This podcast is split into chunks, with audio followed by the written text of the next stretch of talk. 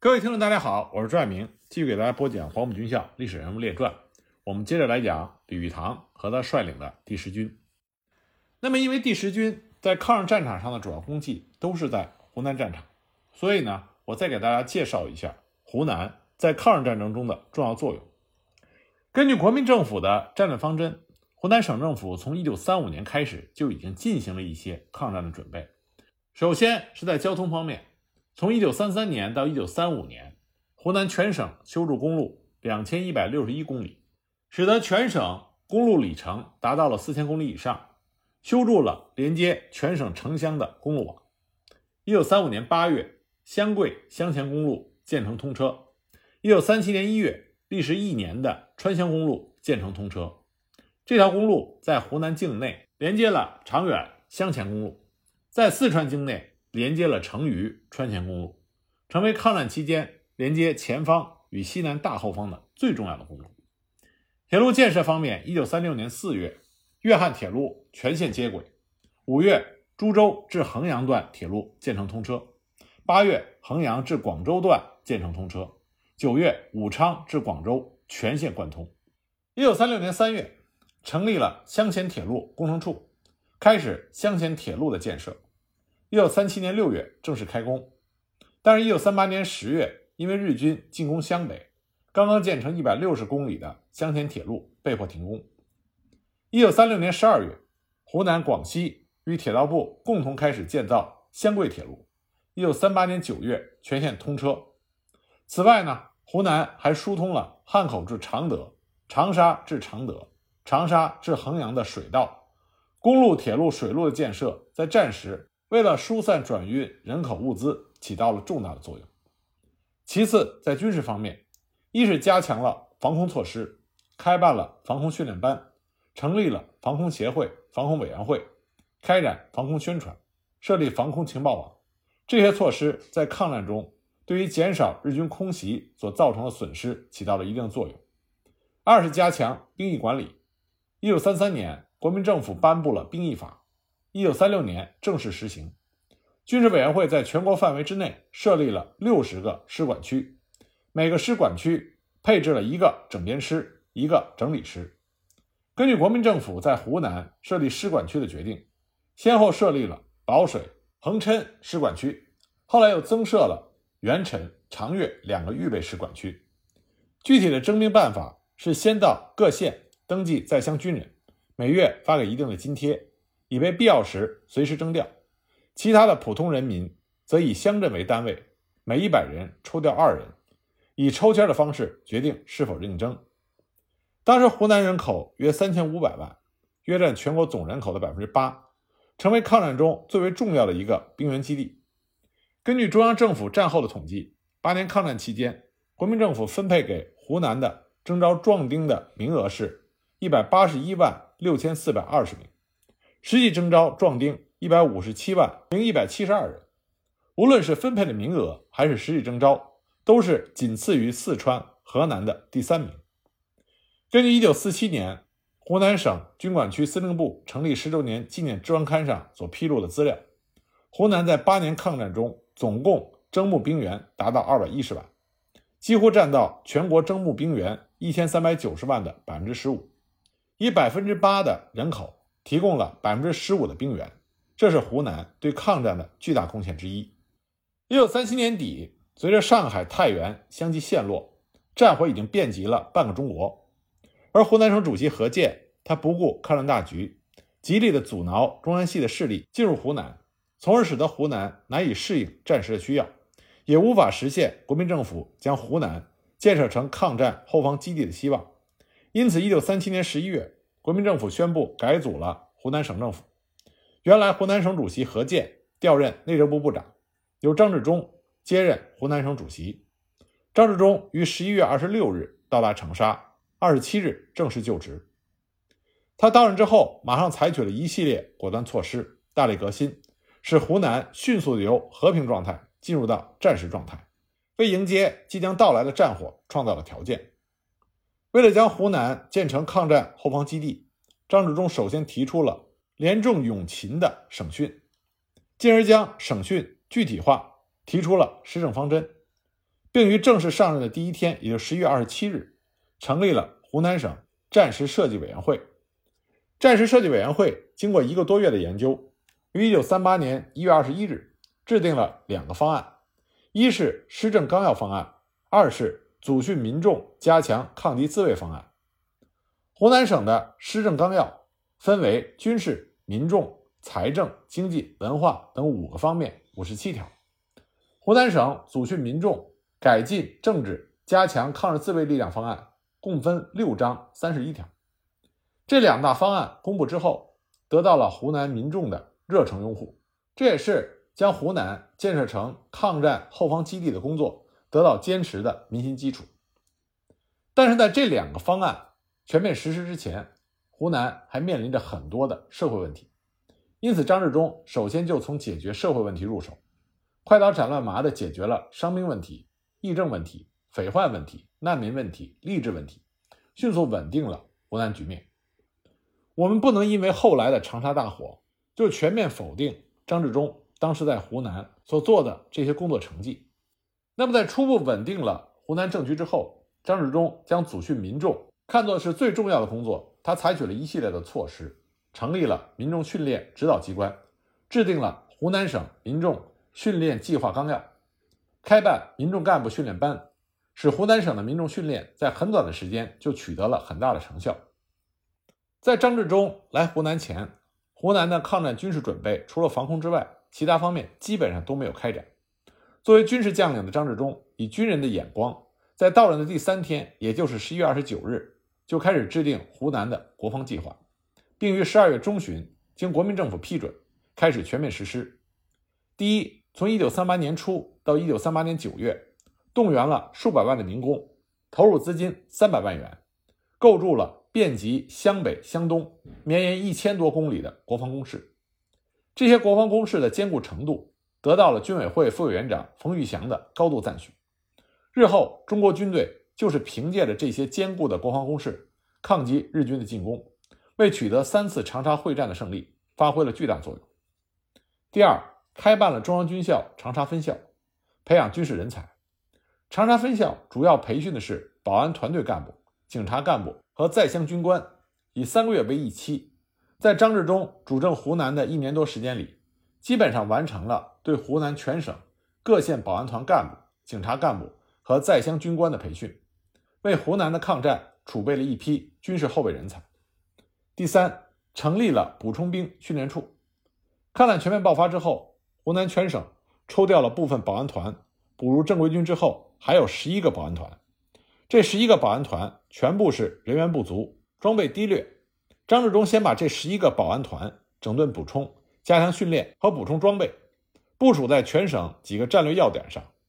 再对各县的地方部队进行整训，特别是整编全省人民自卫队，组建了民众抗日自卫团。张治中对湖南地方部队的整训。对于地方部队日后配合正规军作战、维护后方秩序、开展敌后游击战，都起到了巨大的作用。在加强军事准备的同时，张治中也对湖南的工农业生产和财政经济方面进行了整顿发展。湖南是个农业大省，粮食生产在全国占有重要的地位，自古就有“湖广熟，天下足”的说法。抗战中，粮食同样是重要的战略物资，粮食产量的多少不仅关系到国计民生。更是关系到抗战胜败的大局。一九三七年，由于战争的影响，湖南的粮食产量比一九三六年减少了不少。为了遏制粮食产量的减少，张治中制定了《湖南战时农业实施纲要》，大力促进粮食生产的发展。具体措施是积极发动人民垦荒，至一九四四年，全省垦荒面积就达到了一百四十五点一五万亩，收获粮食二百二十三点四八万担。积极培训农业的技术员、辅导员，加强对农业生产的技术指导，推广优良的粮食品种，特别是推广二熟稻、再生稻。至一九四四年，全省推广再生稻一百八十二点三万亩，增产粮食一百一十三点六九万担。他同时倡导减少糯稻的种植面积，因为糯稻产量低，而且多用于酿酒，因此减少糯稻，改种鲜稻。并规定每家农户种植糯稻面积不能超过稻田总面积的百分之一。这样一来，到了一九四四年，全省共有四百七十五万亩糯稻改种了鲜稻，增产稻谷一千八百四十二万担。此外，他还兴修了水利、改良、推广先进的农具、增加农业贷款等等措施。因为上述措施得力，使得湖南省的粮食产量年年增产。一九三八年，全省水稻种植面积比一九三七年减少了三十五点九万亩，可是粮食总产量却增加了四十五亿斤。在粮食增产的同时，湖南省还增加了棉花、油菜、烟草等经济作物的生产。如棉花，一九三八年的产量就比一九三七年增加了四万多担。那么，湖南工业基础薄弱。抗战爆发的时候，全省仅有近代工业企业九十多家。抗战爆发之后，为了适应抗战的需要，为战争提高必须的国防资源，湖南省以开发战争资源、增强战争力量为当前的要旨，调整和整顿国营企业，积极鼓励国内外的企业家来湖南投资，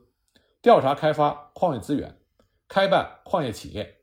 到一九四二年，湖南的近代工业企业就发展到了五百零一家。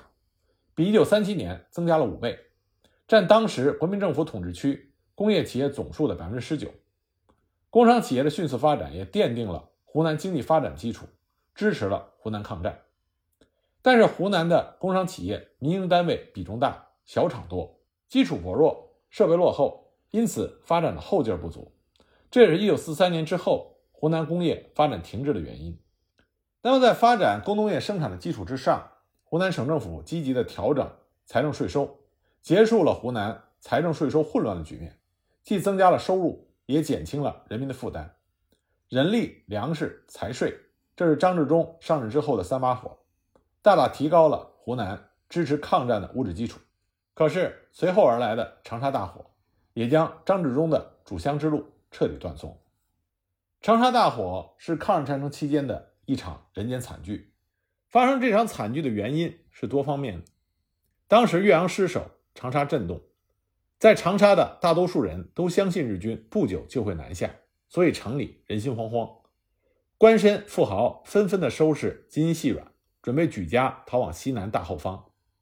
湖南的军政当局也轻信了日军马上就会进攻长沙，所以惊慌失措，在没有任何疏散措施的情况下，下令于十月十三日凌晨完成纵火准备。企图焚城，这是这场浩劫发生的重要原因。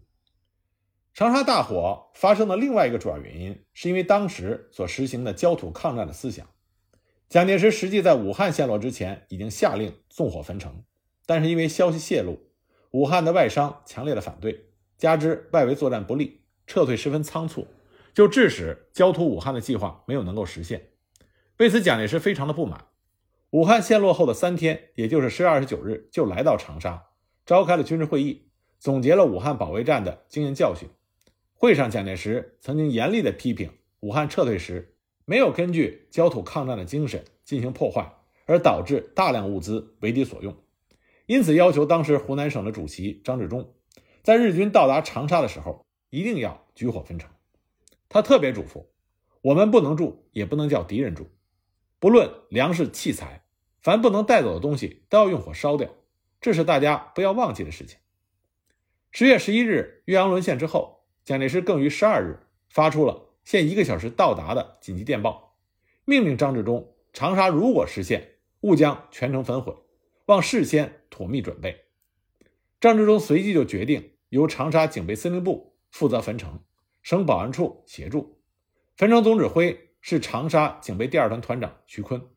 而在焦土焚城的部署确定之后，徐坤也从警备第二团抽调人员，组成了数十个放火小组，配备放火器材，并且在主要的街头预先就准备了汽油、煤油等易燃物，迅速完成了焚城的准备。那么焚城是有计划的，如果按照预定的部署进行，等国军从汨罗江撤退再开始焚城的话，那么不会造成那么大的灾难。可是长沙军警由于失败主义情绪的影响，面对日军的进攻，已经如惊弓之鸟，在一片仓皇混乱中，终于酿成惨祸。长沙大火使三千多名生灵葬身火海，长沙全城一千一百条街道，片瓦不存者达到了六百九十条，幸存的房屋不足五栋的街道有三百三十条。这意味着严重受损的街道几乎占全市街道的百分之九十以上。全城有五万六千多栋房屋被毁，四十多家工厂被烧，一百七十多家碾米厂和粮站以及储存的一百九十多万担粮食被烧成了灰烬，四十多家香绣店荡然无存，大量的文物古籍毁于一旦。登高望去，满城都是碎瓦残垣。中央日报的报道称，长沙近三十年来虽屡遭兵祸，然以乡人活动之强，近年早已恢复旧观。物资人力欣欣向荣，全国都市中充实富庶，长沙当居首要。百年缔造，可怜一句，让人痛心不已。那么，在长沙大火追责的这个问题上，蒋介石下令处决了担负具体责任的以封替为首的三个黄埔学生。但是，湖南民众对于这种敷衍的态度极为不满，议论纷起，矛头直指当时的湖南省主席张治中。张治中作为省主席。又是焦土抗战的直接策划领导，对长沙大火自然要负有领导责任。特别是在十月十二日中午，陈诚来到长沙以后，就告诉了张治中，在街道上居然看不到警察。张治中当时只是打了电话给警察局长文仲福，听到文仲福只是撤出了不重要地方的警察岗位，重要的地方还都有警察岗位的这种回答之后，也就没有再追问。直到晚上十九点。副官报告说，街上已经没有一处警察岗位，有人已经看到警察整队的开出城外。张治中仍然没有引起重视。晚上十九点三十分，他还依然照旧宴请在长沙的英美教会领袖。晚上二十二时，他前往电台演讲，自己亲眼看到街上没有一名警察，这才让副官打电话给文仲福，让他在两个小时之内恢复警察岗位。作为一方长官。在焦土焚城这样的大事上麻痹大意，对一切的异常情况没有足够的重视，并且及时处置，所以张治中对长沙大火是有不可推卸的责任。那么，在强大的舆论压力下，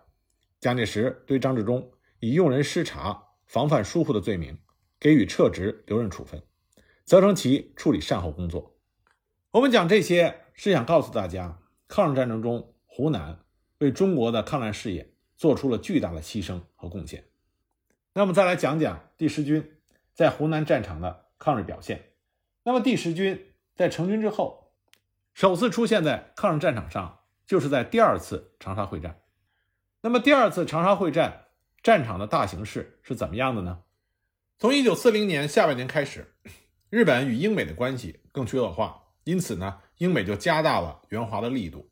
十月和十二月，英国和美国。相继批准了对华贷款之后，一九四一年三月，美国国会通过决议，向反法西斯国家提供作战物资的租借法案也适用于中国。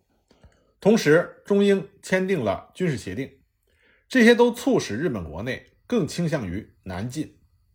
随着六月二十二日德国进攻苏联，日本北进的论调虽然一度抬头，但是贫瘠的西伯利亚对于资源匮乏的日本确实没有多大的吸引力。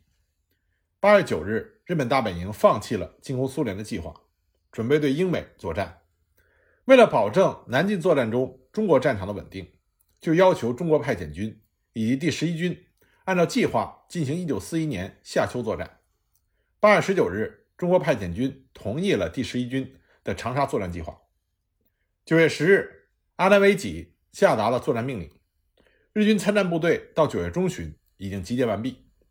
十四日。阿南惟几在岳阳设立了战斗指挥所。就在日军加紧进行作战准备的时候，第九战区却异常的大意。尽管司令长官薛岳从八月下旬开始就不断的接到前线部队的报告，日军在湘北的兵力不断的增加，但薛岳并没有在意。第一次长沙会战之后，薛岳对日军进攻长沙就一直没有放松过警惕。即便在1940年3月的上高会战中，他也始终不敢调动位于长沙附近的战区预备队第四军增援赣北，直到确认日军没有进攻长沙的企图之后，才命令第四军赶赴上高。但到达战场的时候，战役业已结束，而且薛岳针对日军再度进攻长沙也进行了多次的模拟演习，还制定了第九战区反击作战计划，并对这一计划的实施进行了充分的准备。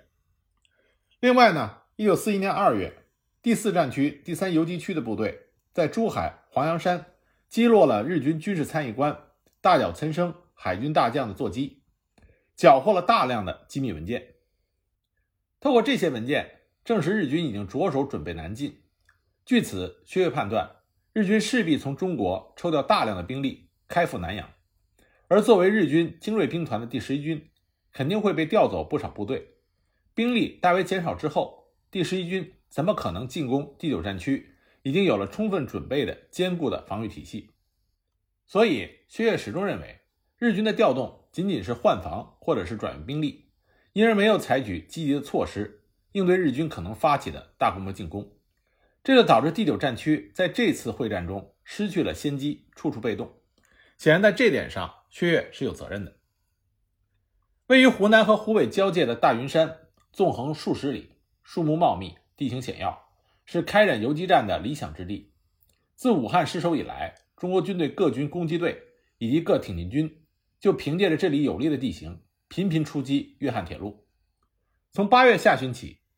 正当日军紧锣密鼓进行进攻长沙的准备之时，中国军队挺进第七、第八纵队以及第二十军的攻击队等部，先后从这里大举的出击岳阳、通山、临湘等地。破坏道路，袭击小股日军，严重妨碍了日军的调动和集结。阿南惟几在得知这一情况之后，寝食难安，因为他知道大本营为了准备东南亚作战，急于从第十一军抽调部队。根据大本营的要求，这次长沙作战，参战部队只能使用到十月上旬，配属作战的航空兵部队也可能在十月中旬就要塌掉。因此，任何的延误都有可能使这次作战夭折。此外，日军主力南下进攻长沙之后，驻守大云山的国军如果乘虚出击，打击日军的补给线，对于进攻的日军来说是很大的威胁。所以，阿南惟几认为，在对长沙作战开始之前，必须要先要铲除中国军队在大云山的根据地。所以，他命令第六师团必须于军主力全面进攻展开开始之前，先占领大云山。由于气候恶劣，日军的进攻时间从九月五日。推迟到了七日，七日拂晓，第六师团在飞机的支援下，向南山、雁岭、鸡婆岭、草鞋岭的中国守军展开了进攻。第二次长沙会战的大幕就此拉开。对于日军的动向，第九战区已经有所察觉。几天之前，薛岳就命令第四军军长欧震准备迎敌，同时命令第五十八军在外围向日军进行侧击。欧震部署第幺零二师和第四军所属之第四攻击队。以死守活打的方式与日军周旋，日军的攻势很猛。到了中午时分，已经攻占了孟城、草鞋岭；到下午二时，突破了幺六二师宋家坳阵地。黄昏前，白洋田、八百市、甘田等处阵地也相继失守。同时，国军第四攻击队向张家桥、雁岭出击，那么战况激烈。第五十八军所属新十师第三十团和新十一师第三十一团也投入战斗。击退了攻入长安桥的日军，并且向冷水坑、毛田发起了反击，战局一度出现了转机。但是到了八日的清晨，日军由白洋田、八百市、南充三路合击大云山的制高点九六零高地，据守九六零高地的第四攻击队兵力不过是一个加强营，而对优势日军仍然顽强坚守。当天傍晚，欧震鉴于日军对九六零高地的合围已成。就命令第四攻击队放弃阵地，向北港方向转移。此后，大云山大部分都落入日军手中。九日，日军第六师团一部越过新墙河，但随即被第四军击退。此时的鄂南新墙河方向的作战是由第九战区副司令长官兼二十七集团军总司令杨森主持。他和薛岳都认为，日军此次行动只是为了扫荡大云山。所以，注意力都放在了如何恢复大云山阵地上。杨森看到第四军已经苦战三天，伤亡很大，没有生力军增援，难以完成反攻任务，就请求薛岳将临近的第三十七军第六十师划归他指挥。杨森觉得薛岳肯定会同意，为了不延误战机，当晚他就不等薛岳的批准，就组织第四军、第五十八军、第二十军第幺三三师以及第三十七军的第六十师展开了反击。十日凌晨，各军开始攻击，仅仅半天，国军就取得了很大的进展。日军退守五龙桥、白杨田附近。薛岳接到报告，他认为日军连攻数天都没有取得很大的进展，而且一遭到反攻就向后溃退，更加相信这次日军的进攻只不过是一次小规模的扫荡。他决心抓住战机，再赢得一场痛快淋漓的大胜利，所以他命令杨森在十日发起总攻，围歼当面之敌。各部根据这个命令，更是奋力攻击。十月拂晓，新十。第五十九、第幺零二、第六十师合力攻击甘田附近的残敌，战斗进展顺利。天亮不久，第十师第三十团就攻占了甘田。看到战局如此顺利，薛岳更加乐观，但是他高兴的太早了。日军十日的失利，实际上是第六师团在占领了大云山之后，认为已经完成了预定任务，便和第四十师团进行换防所致。结果还以为大云山已经被肃清。兴冲冲来接防的第四十师团遭到了迎头痛击，仲松支队陷入了合围。那么，为了策应集团军主力在大云山方面的作战，第四军和第三十七军各一部，向新墙河北岸的第三、第六师团正面发起了牵制性的进攻，并且侦察到日军在岳阳以南的青山驿地区已经集结了数万重兵。这个情报迅速地报告了集团军总部，杨森立即警觉起来。他判断日军有可能在湘北发动大规模进攻，所以连忙致电给薛岳进行汇报，并对新墙河的防御严加戒备。但又觉得日军第四十师团重松支队已经陷入合围，不将其全歼未免太可惜，所以就命令第四军和第五十八军全力攻击，务求全歼重松支队。就在杨森调整部署的同时，日军也在调兵遣将。第四十师团的苦战引起了第十一军军部的不安。但是军参谋长穆夏勇认为新墙河方向才是主攻方向，大云山方向再重要也不能削弱主攻方向的力量，因此第十一军于十五日晚下达了命令，并将原定作为二线部队的荒木支队配属给第四十师团，要求该师团独立打退国军的反击。十七日，杨森投入五个主力师发动猛攻，但是日军第四十师团得到了荒木支队的增援。实力增强，国军的进攻难以在短时间里奏效。那么就在大云山激战正酣的时候，日军的全面进攻逐步准备就绪。十七日，杨森得到消息，日军开始向新墙河北岸的国军警戒阵地发起了进攻，并且兵力还在陆续的增加。日军大举进攻新墙河的企图已经非常明确，这就让杨森非常的为难，因为二十七集团军的主力已经被牵制在了大云山地区。新墙河防线空虚，相比之下，还是长沙的前哨阵地新墙河方向重要，所以杨森不得不下令调整部署。五十八军西移，在五十四师接替幺三三师防务，二十军集结待命。十八日凌晨，日军全面进攻新墙河防线，大云山一线的国军部队被迫撤离，赶赴新墙河参战。大云山战斗因此落幕。此战日军的损失很大。第四十师团的伤亡就占了该军在整个会战中伤亡的一半。大云山战斗是日军为了掩护主力集结和缓解侧翼压力而进行的一次作战，也是第二次长沙会战的序幕。第二十七集团军以五个师与日军两个师团英勇战斗了十天，给予日军重大的打击，粉碎了日军攻占大云山以掩护其进攻侧翼的企图，为后来二十七集团军保卫平江。和伪击进攻长沙之敌打下了良好的基础，但是大云山战斗又是一次不成功的战斗。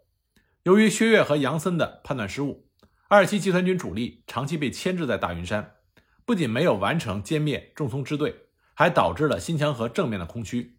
并使日军在湘北地区从容集结，为接下来新墙河防线被轻易的突破埋下了祸根。那么接下来的战局又是如何变化的呢？我们下一集再继续给大家讲。